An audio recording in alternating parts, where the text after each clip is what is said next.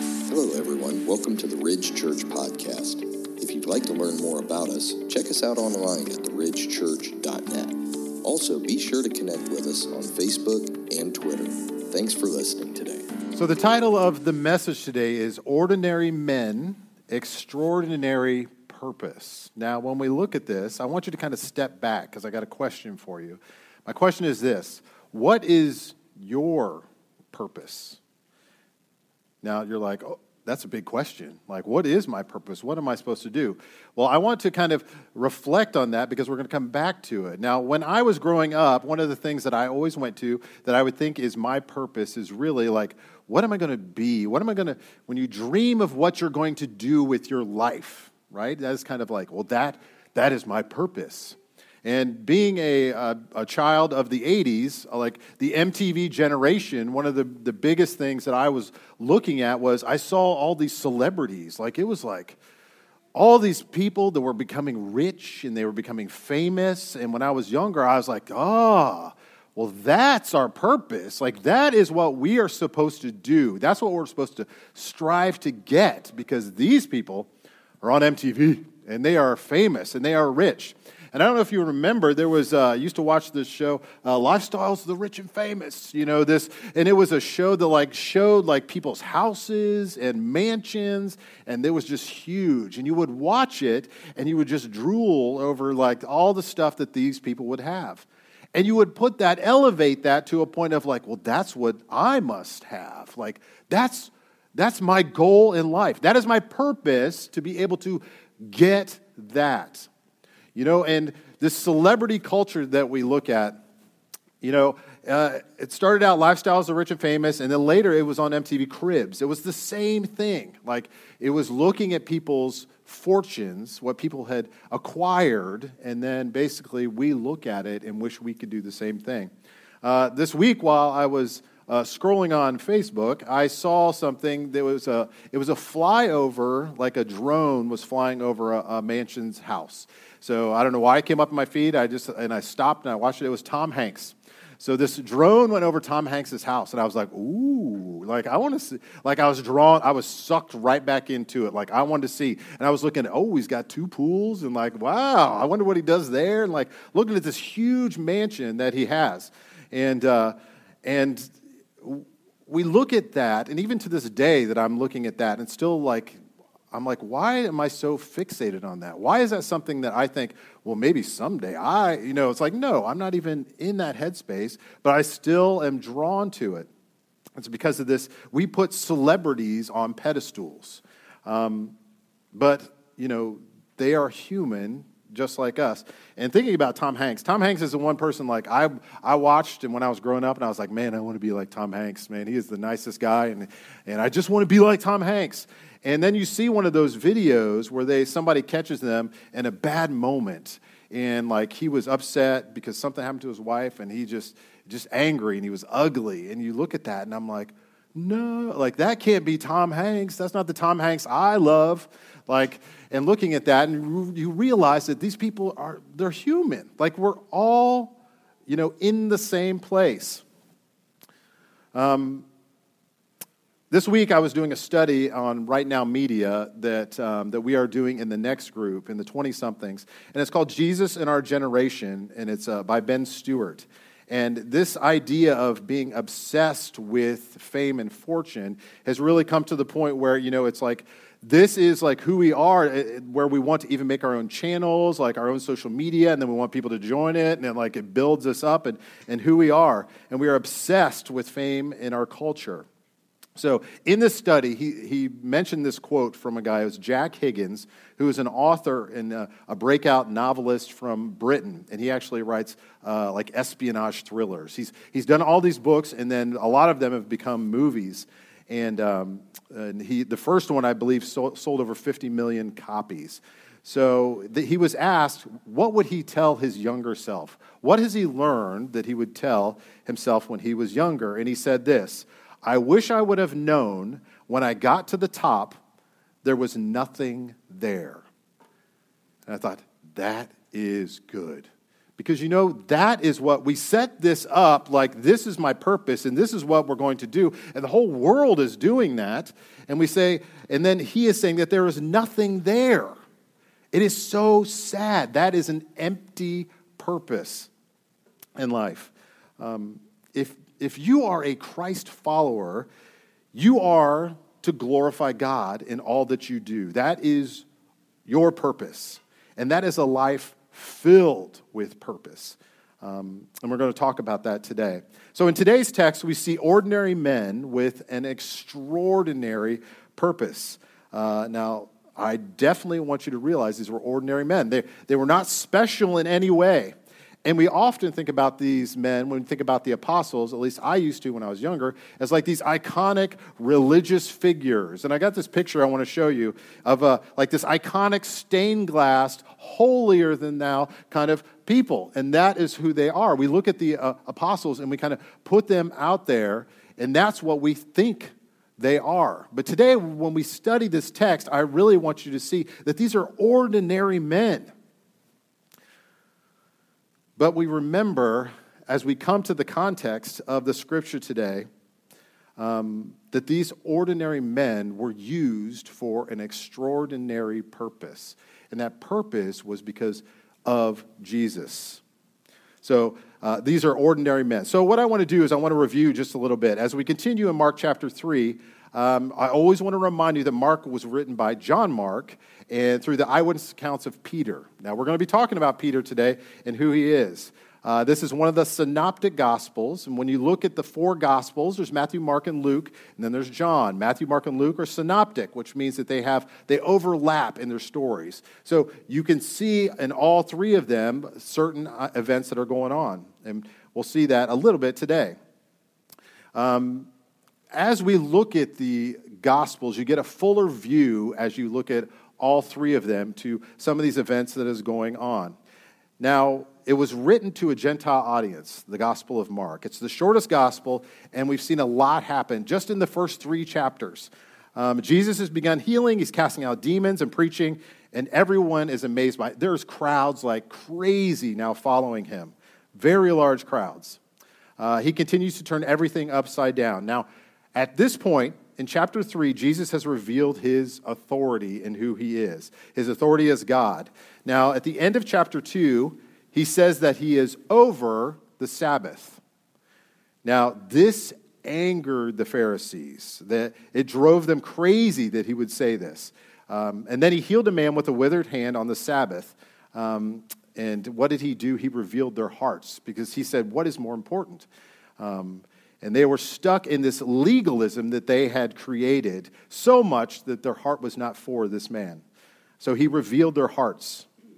Then they plotted to destroy him. So last week we saw our big idea was this Jesus exposes a heart issue. And the takeaway was we need God to transform our hearts. Um, so just remember there are great crowds that are now following it. So great crowds, you think about like, if you ever been to like a concert where it's like so you can't even walk, that kind of great crowd that would crush him. Um, so Jesus' ministry begins to expand. So he chooses these 12 men for a specific purpose. All right, so what is our big idea this week? Our big idea is this Jesus called ordinary men for an extraordinary purpose. And that is what we are going to be focusing on, specifically as we look at who these men are and we break that down this week. So, what do we see about these men, and specifically the purpose that Jesus gives them? Uh, so, as we look at the text today, it should give us hope. So, why? Why should it give us hope? Because this was a very unique bunch of guys he chooses. And you can imagine what the Pharisees who look at these guys would be like, why? Why these men? Why did he choose these men? Because there is nothing special about them. So, what we're going to do, we're going to break down the text today, learn more about these men and, uh, and their purpose, and then we'll see how we can apply this to our lives. Okay, so let's start in verse 13. Verse 13 says this And he went up on the mountain and called to him those whom he desired, and they came to him. Now, remember what was before this. There was overwhelming crowds, so Jesus went up on the mountain to get away from the crowds. After that, he called specific men. Now, I want, before we glaze over that, speed through that, I want to make that point. He called specific men. He didn't go to the great crowd of people there and say, listen, you know what? I'm thinking about putting a couple guys together. I need some volunteers. Anybody? Anybody? Anybody want to join? Anybody? No, he did not do this. He had a specific uh, plan in mind and specific men that he was going to. Um, so, what do we see about these men and their purpose here? These men were chosen. These men were chosen.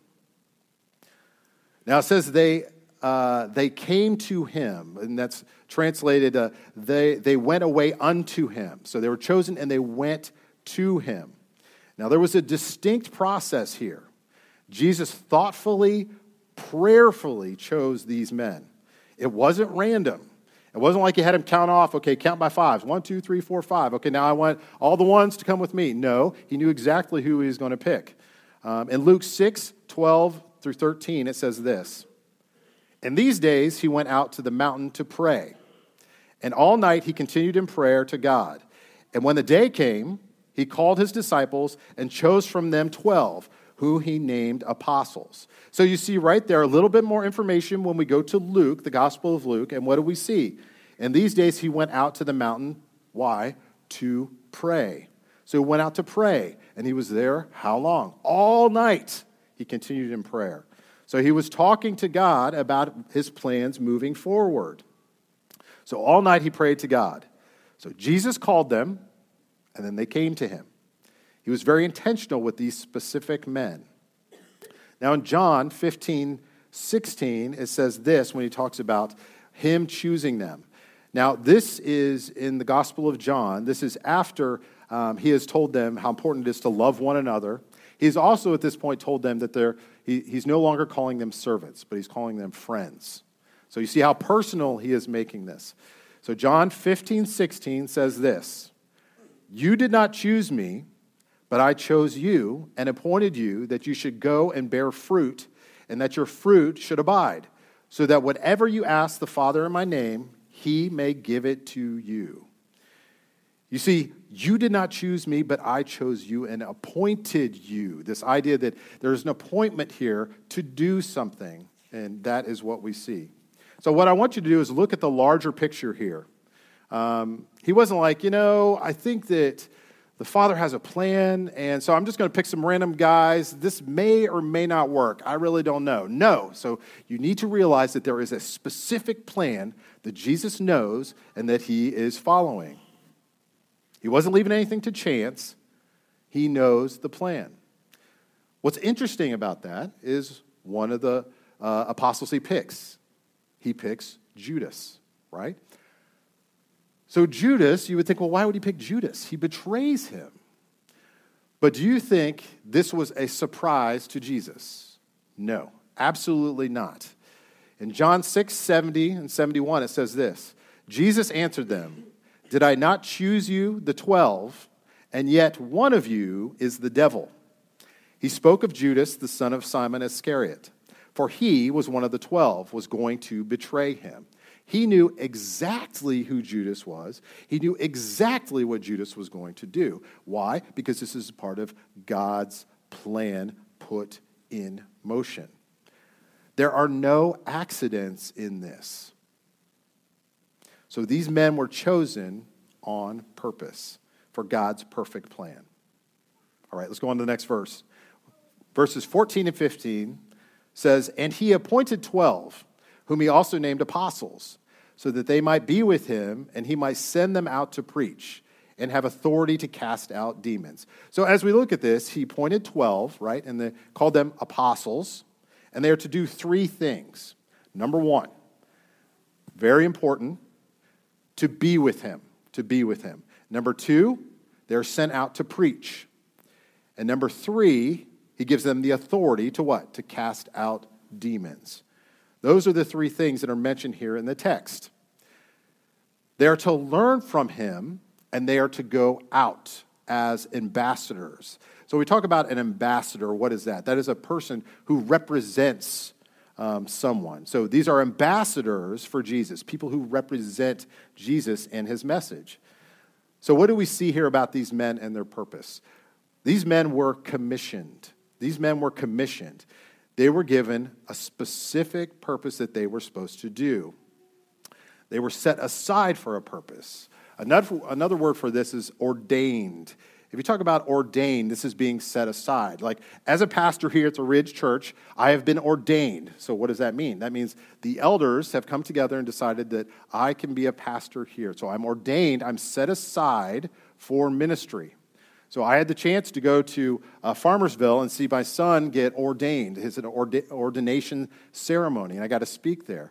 So, what, what happened there was he got up and the elders came together, prayed over him, and basically said, We are setting you aside for ministry. We are commissioning you for the work of ministry that is being ordained.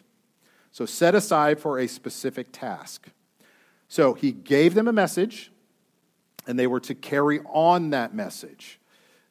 So, why the 12? You know, why not, you know, 10 or 16? Or why not 20? That seems like a good number. So, why did he pick 12? Um, well, there's meaning to that number. God established 12 tribes in the Old Testament. And this was him establishing his church in the New Testament, 12 apostles as a foundation in what he was doing. So that is the significance of 12. And you read in Matthew chapter 19 when he talks about these apostles. Now, at this point in Matthew, he is talking about, uh, uh, he's talking to the rich young ruler and what is important to give everything away, to follow him.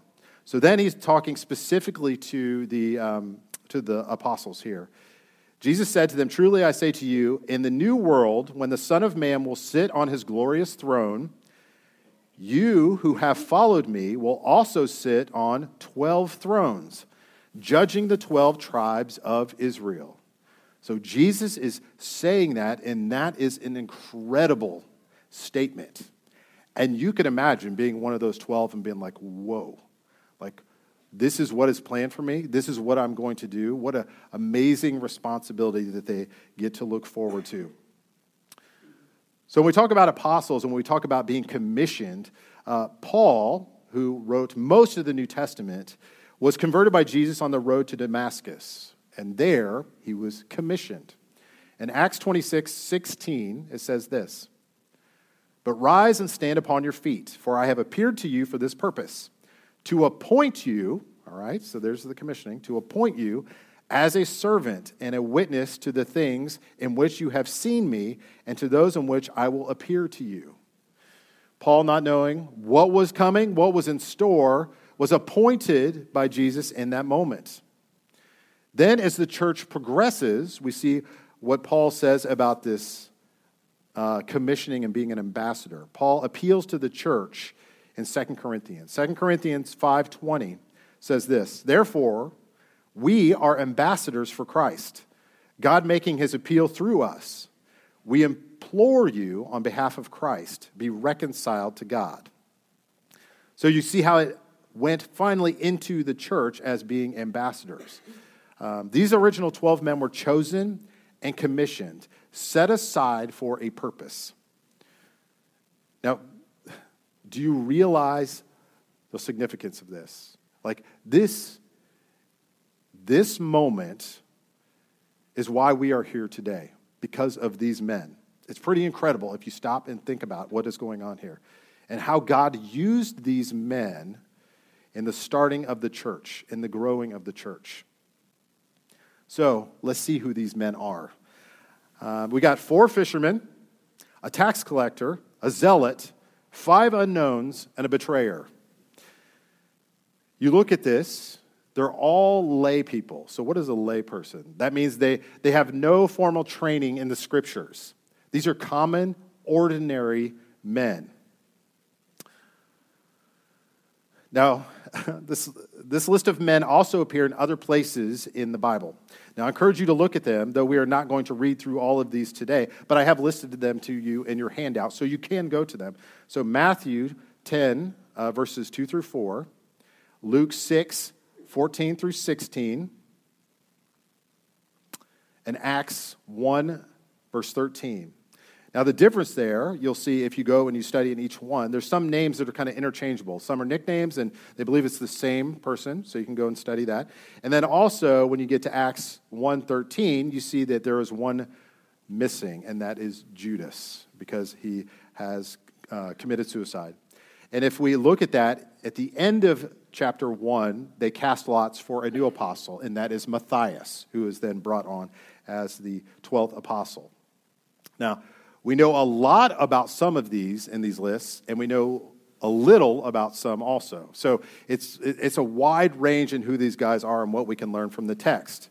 So let's continue in verses 16 and 17 and look at these men. So starting in verse 16, he appointed the 12 Simon, to whom he gave the name Peter, James the son of Zebedee, and John the brother of James, to whom he gave the name uh, Bo- Boanerges. That is, sons of thunder.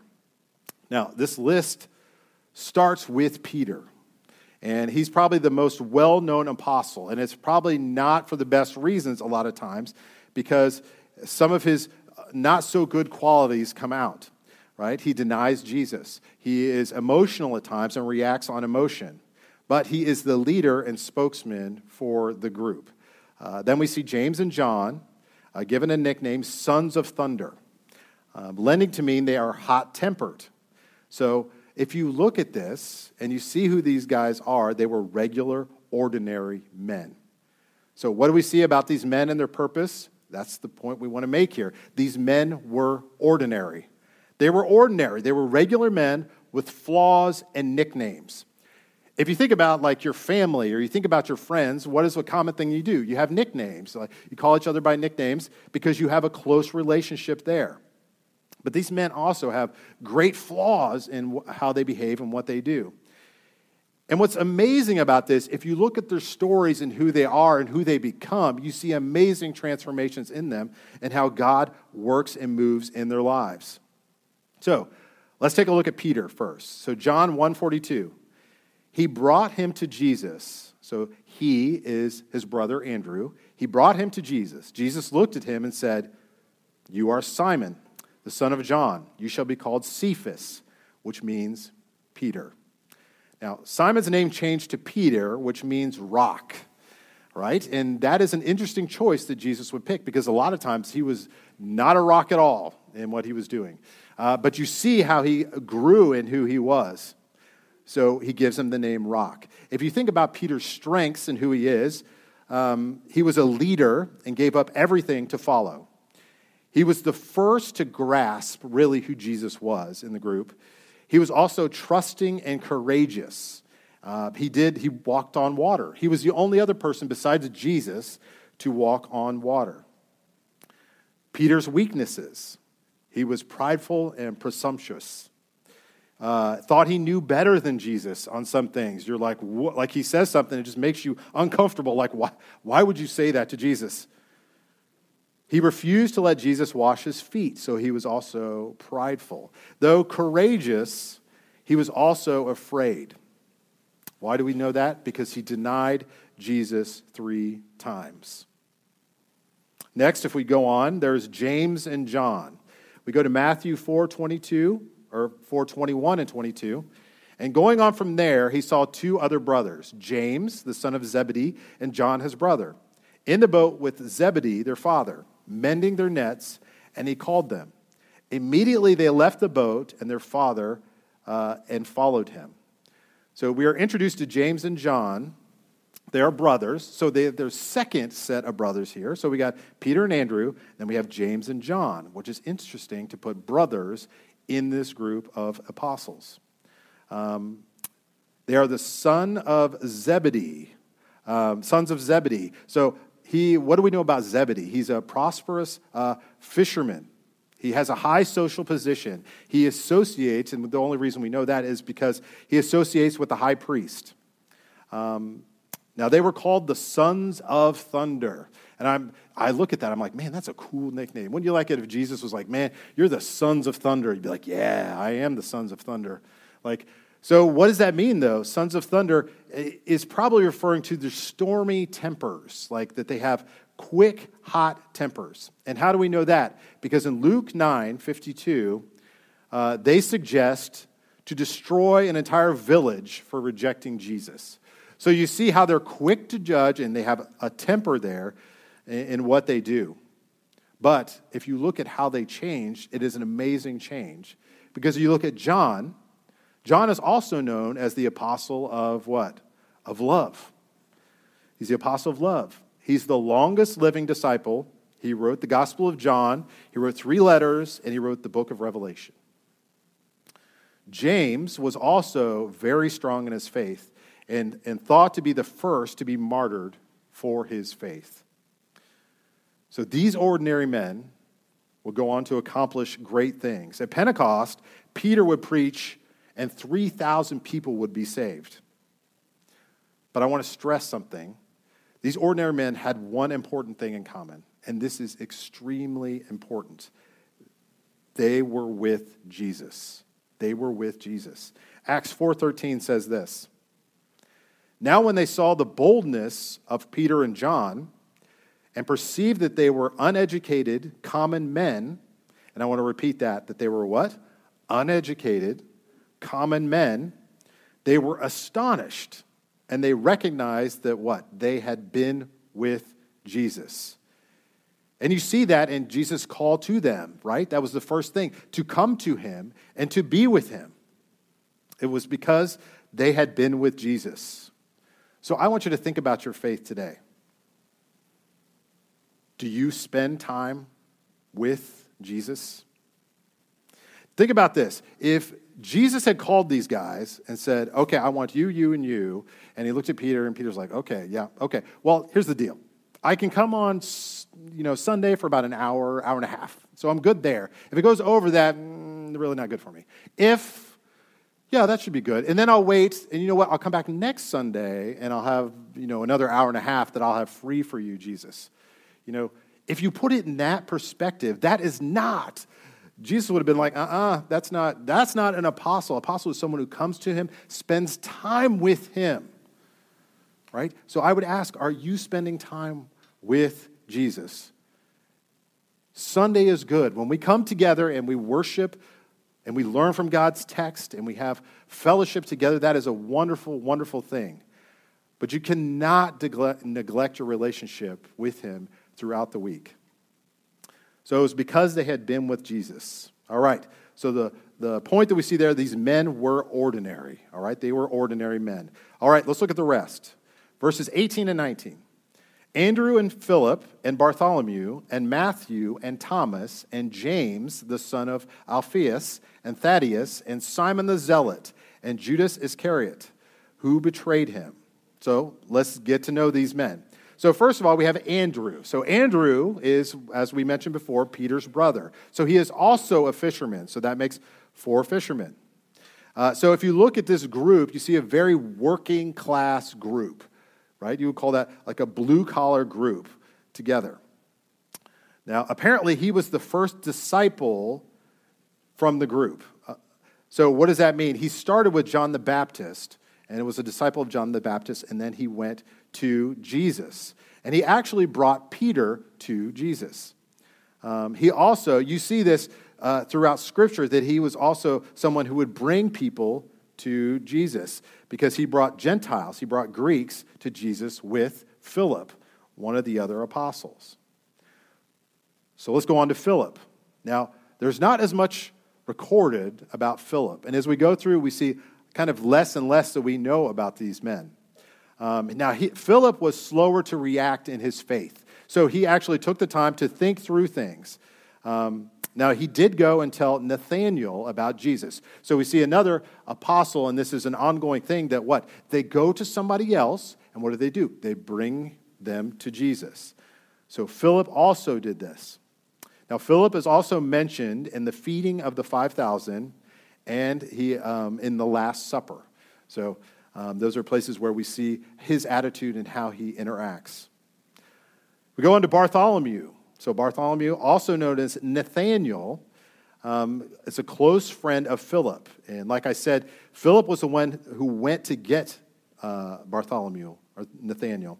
Uh, his character was revealed by Jesus uh, when Jesus looked at him and said this. It says, He said, In him is nothing false. So we see a very strong character in Bartholomew and who he is. Next, we move on to Matthew or Levi. Now, we have studied and came across Matthew earlier in the text, and I want to go to there and just read through that. Now, he was a tax collector and hated by all. So let's see. Mark 2, verses 14 and 15 says this And as he passed by, he saw Levi, the son of Alphaeus, sitting at the tax booth, and he said to him, Follow me. And he rose and followed him. And as he reclined at table in his house, many tax collectors and sinners were reclining with Jesus and his disciples, for there were many who followed him. So he was the one, if you remember, that was uh, the one that the Pharisees and everybody else, they looked at him and he was hated by all. Why? Because he was a tax collector. Um, so they made the mention that why is he dining with sinners? Why is he hanging out with them? That is uh, that text in Mark uh, 2. Thomas was known as what? The doubter, right? Doubting Thomas. He was a man, though, of great courage. If you look at the text and how he reacts to things, he follows Jesus even if it means death. He was skeptical and doubted when hearing about Jesus' return. He wasn't there, he needed to see for himself. Uh, but then, when he finally did see him, he gave the strongest testimony he finally could when he looked at Jesus and said, What? My Lord and my God. There's an exclamation point with that. My Lord and my God. So you see his passion for Jesus. James and uh, Thaddeus. Now, very little is known about these two apostles, and only clues are given about their names. So we got James, so who is he? Well, he's the son of Alphaeus, right? That is the only thing that we actually know about James. Now, Thaddeus, uh, nickname, because we know what that means, kind of reveals a little bit about his character. Uh, it's a, a man of heart, or a tender hearted man, is what that means. Thaddeus. So we know a little insight with them, but obviously not as much as we know about the other apostles. All right, Simon the Zealot. Now, zealot, if you were given that label, is a political reference.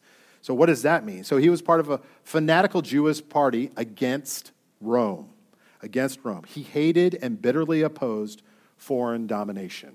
So, that, he, if, that was where he was as far as his political views, so much that they gave him the label the Zealot, Simon the Zealot. And last listed is Judas. Now, whenever you see Judas, you always see the label after him, always with the reference, who would betray? Who would betray? So you know who Judas is. And he would be replaced after his death by Matthias as the apostle. So, what do I want you to see about these men and their purpose here as we went through that list uh, very quickly? These men were diverse. These men were ordinary and these men were diverse. This was a crazy group of, of men. It was a mix of, uh, of guys that you wouldn't see normally together. For example, look at Matthew and Simon the Zealot. That is a perfect example. We have two guys on the opposite ends of a political spectrum brought together to be in this group right? Matthew, the tax collector, worked for Rome. And then you have the other guy, the zealot, Simon, who was bitterly opposed to Rome and the government.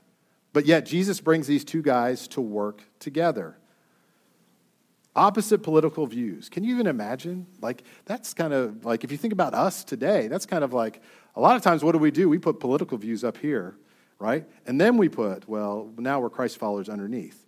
Like, but it should be the other way around, really. Our, our identity and who we are as a Christ follower, and then we should be able to get along with people of other political parties eh, when they are Christ followers. Opposite political views. Only Jesus could bring these guys together. Believing in Jesus brings people together. Uh, and we know from Scripture we are a body in Christ. So, who do you know? This is an interesting question to think about. Who do you know that's not in your immediate circle because of Jesus? What do I mean by that? Every week, and here at the church, if you when you come together, there's people that you know, people that you talk to, people in your circle now because you're a Christ follower, if you're a believer, right? You get to know them. But if that weren't the case, you probably would never associate with these people because you're not running in the same circles. I'll give you a good example. A good gap would be age. So you've got high schoolers, right, who attend the church, who regularly talk and have interaction with the elders of the church. Like that is a relationship that is created. Why? Because part of the body of Christ. These two would not probably interact unless they were brought together by Jesus. So these men were diverse, brought together for one purpose in, in Christ. All right, let's go to the last two verses 20 and 21. Then he went home, and the crowd gathered again, so that they could not even eat. And when his family heard it, they went out to seize him, for they were saying, He is out of his mind. Now, this is an interesting text here because you wouldn't like, you're reading that his family is like, Man, Jesus is crazy. Like, we knew him before, and now he's out there, he's got crowds following him, he's doing healings and all, all of this. He must be out of his mind. That is how his family is looking at him. The people that knew him before his ministry. A very different perspective. So, as we look at this final text, uh, we also believe that this is, after verse 19, was the Sermon on the Mount. And then verse 20 is after the Sermon on the Mount. If you are aligning them with the other Gospels, just kind of put in text where this is. Once again, overwhelming crowds. But now we see that Jesus' family did not understand. Uh, this was a view uh, that, that, that these men were up against, like this opposition. And you don't often think of that, that there's people out there talking like this, like, man, what? Well, who are these guys? And they're following this guy who is like crazy. He is out of his mind. But these men were all in. And this didn't matter. Why? Because they were devoted. So, what do we see about these men and their purpose here? These men were devoted. These men were devoted to Jesus, to his ministry. John 7 5 says this, once again, for not even his brothers believed in him. Like when you think about it from that context of what was going on at the time, that not even his family, not even his brothers knew what was going on. Why? Because they didn't understand. Now, James, not that James we're mentioning as an apostle, but James, his brother, would go on and what? To be one of the great leaders of the Christian church in Jerusalem. But it wasn't until after Jesus was crucified, buried, and resurrected that he would come to that um, realization. I want to read to you 2 Corinthians 5.13. Now, this is the same uh, text here that what we touched earlier, talking about being ambassadors for Christ in verse 20. Now, this comes before that at verse 13. It says this For if we are beside ourselves, it is for God. If we are in our right mind, it is for you. So, what does that mean there? Well, some other translations say it like this, which is interesting. The NIV says this For if we are out of our mind, it is for God. The New Living Translation says, um, If it seems we're crazy, it is for God. So, what is this? If we look at this text, what is Paul saying here? It's that the world will not understand. From a worldly perspective, we're going to look crazy. The idea of the gospel and what Jesus came to do, and as we as we as we spread the gospel, the world won't understand. They'll say, "Man, what is going on here? What do these people think? Are they crazy?" But God has made it clear to those who understand, those who hear the gospel, God's perfect plan. And if you're here today and you don't know what God's perfect plan is, or if you hear me say, well, this is what the gospel is, well, God has made a way. Because, why? Because each and every one of us are born into sin because of the fall. Our relationship was broken, but God was gracious in his mercy and grace and made this perfect plan. And what did he do? He sent his son to pay the price. Why? Because the price had to be paid. And he's the only one who could do it.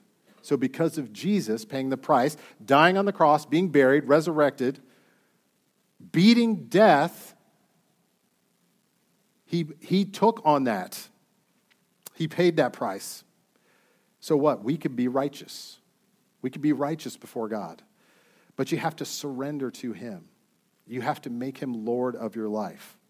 This is the gospel that Jesus would come and live a perfect, sinless life and choose to die. It was all His choice. He chose to die for wretched sinners like you and me. We must surrender to Him. He is the only way. These men were so devoted to him that 11 of them were martyred.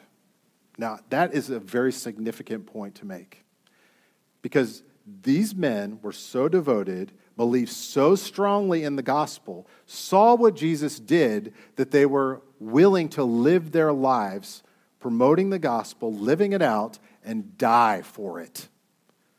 Now, when we talk about how they died, Peter, it is said that was, was crucified upside down because he didn't want to be crucified on a cross like Jesus because he didn't think he was worthy, right? Other, there's other traditions saying which way, like all of them uh, were martyred, but all of them died because of their faith, except for John.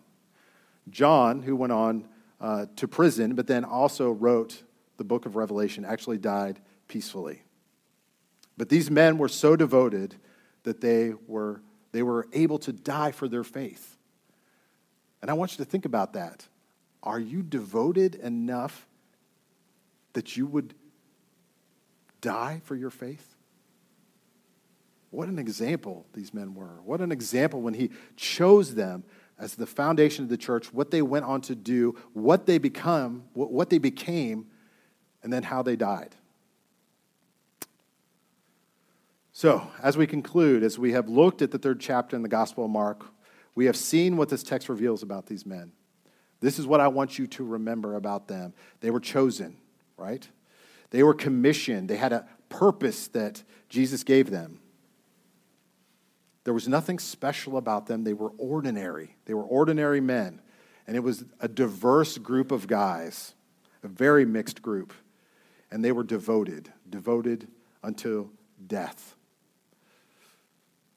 They understood and devoted themselves to their purpose in Christ. That was their purpose. So, what is our next step today as we look at this and we apply this to our own lives? Our next step is this find your purpose in Christ. Find your purpose in Christ. You know, when I started and I started talking about what we look for, like what it takes to make it, Stop trying to find purpose in the world. Remember, the world's going to think we're crazy. God has a perfect plan, and you can trust in Him. These ordinary men had an extraordinary purpose. And this is where we can have hope. Because you know what? They were flawed. Guess what? I'm flawed. Guess what? You're flawed. They were ordinary men. Guess what? We're ordinary men and women, all of us. But the amazing thing is that God chooses to use us for his kingdom. Just as we saw how God used them, he can use us. And that is amazing. And there's no greater joy than being used for God's kingdom. No greater joy. I want to leave you with my favorite verse, Ephesians 2:10. For we are his workmanship, created in Christ Jesus for good works, which God prepared beforehand that we should walk in them. Why is that my favorite verse? Because everything in there. So we are his workmanship, man. He created us for a purpose and a plan. And guess what? He's already got it laid out. All we got to do is step into it. All you got to do is surrender to him. He's prepared beforehand that we should walk in it. And he gives us that opportunity. But you know what? Most of the time we're like, nope, I'm going to go this way. This is my way. But you know what? It's so much better to walk in his plan. That's where we get joy, that's where we get fulfillment. He already has a plan for you. Surrender and find your purpose in Him today. I came across this. This is a John MacArthur quote. He was saying this about the apostles. I thought this was so good. He said, Our Lord uses weak, failing, ignorant saints. You know why? That's all there are. That's it. And then he says, uh, Welcome to the group. Like, what an encouragement that is. Weak, failing saints, flawed saints. Well, welcome, because that's who we are. So, and then uh, we are only extraordinary through him. We're ordinary. He is extraordinary. Remember, ordinary men, extraordinary purpose. And that's us too. That is us too. So find your purpose in Christ. Let's pray. Father, we just come before you today just thankful. We praise you that uh, we can come to this text and such, um, such wonderful uh, men that we can see, Father, that we can relate to. Uh, Father, we see that you have put your purpose and your plan in place and used these flawed men to carry out your will. So, Father, we look at their example and we look at how they are devoted and look at how they follow. And, Father, I just pray for each and every person here today. If there's someone here who has not surrendered, Father, they are, they are hearing the gospel, they are understanding. Father, I just pray that you transform their hearts, that they will find their purpose in you and not in this world. That you will give them that fulfillment, Father, as, as only we can get, as directed by you. Father, we're so thankful that we can come together as a body, as, as a diverse body, Father, that we are here because of you. And Father, we are here because of the foundation that was laid in the church. And what a blessing that is, Father. It is overwhelming to even think that we get to be part of your plan, that we get to help carry that out, Father. So use us in a mighty way. We are broken, we are flawed, we are imperfect. But Father, I just implore you to use us in your will. So, Father, we're so thankful for this time together today. We want to give you the praise, and we always want to worship you in all that we do. So, we love you, we praise you. In Jesus' name we pray. Amen. Thanks again for joining us today. If you have questions about this message or about the Ridge Church, you can contact us at info at theridgechurch.net. Have a blessed day.